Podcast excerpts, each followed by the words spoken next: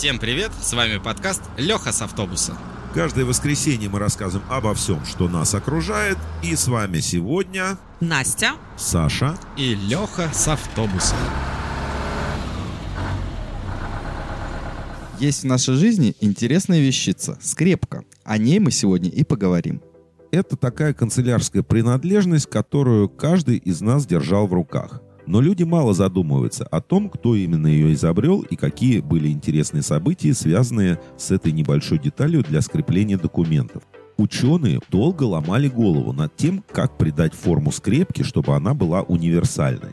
Ушло на это, вы не поверите, много десятилетий. Зато теперь скрепки в том виде, в котором они знакомы каждому, не мнут бумагу, надежно скрепляют документы и очень удобны в использовании.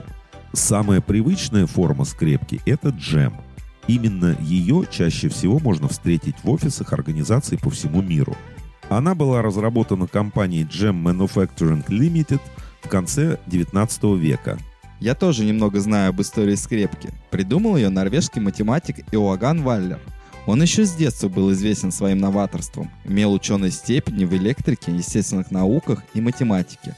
В 1899 году он нарисовал эскизы своего главного изобретения – палеоскрепки, и в 1901 году получил на него патент. Но недолго он радовался своим изобретениям. Вскоре он столкнулся со скрепками типа джем. Они уже выпускались на производстве. Как раз об этом Саша нам уже рассказывал.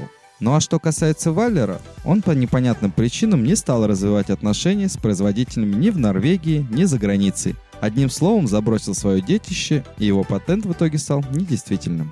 Но как не хороша была изобретенная Валером скрепка, у нее были недостатки. Во-первых, она мяла бумагу, и во-вторых, была очень хрупкой и быстро ломалась.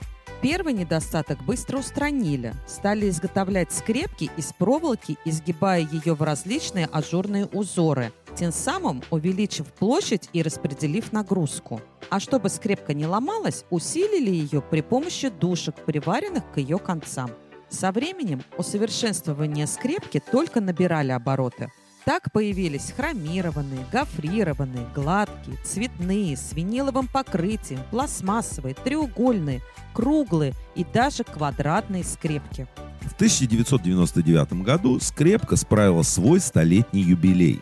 С момента создания она практически не изменилась. Выпускались лишь разнообразные модели, однако до наших дней дожили четыре основные. Первая – это джем – это всем нам знакомая обычная скрепка, именно ее продают во всех магазинах. Вторая форма скрепки называется «Идеал».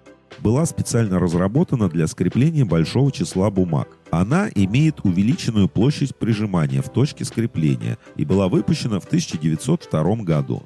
Третья форма скрепки называется «Сова». С названием все очень понятно, просто скрепка похожа на глаза совы. Я, честно говоря, не встречал таких. И последний, четвертый вид – это нон-скид, не скользящая. На ней сделаны специальные надрезы по бокам, благодаря им она не скользит и хорошо держится на бумаге. Вообще за границей скрепки были разные и давно, а вот в России дело с их производством, мягко говоря, было не очень. До революции 1917 года производство вообще отсутствовало. Все привозилось из-за рубежа. В России первое государственное предприятие по производству канцелярских изделий «Союз» открылось только в 1925 году. Все оборудование для предприятия власти закупили в Германии. Тогда же и началось производство канцелярских скрепок и кнопок. Скрепка, на мой взгляд, самая незаметная и самая необходимая канцелярская принадлежность. Я вот люблю больше ей пользоваться, нежели степлером. Норвежцы вообще особенно трепетно и с большой гордостью относятся к скрепке.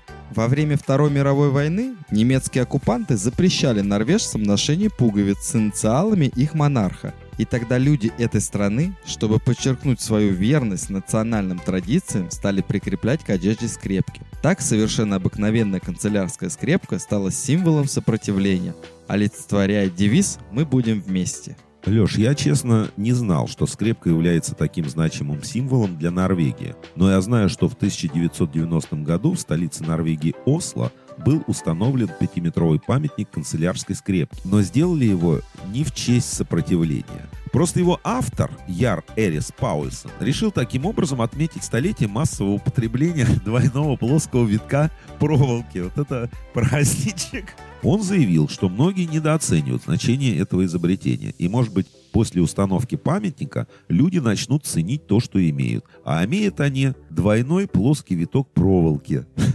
Это скрепка называется. Между прочим, в США ежегодно продается около 20 миллиардов скрепок. При этом, по данным некоторых исследований, лишь около 5% из них используются по прямому назначению. Интересно, куда они девают остальные 95%. Как куда?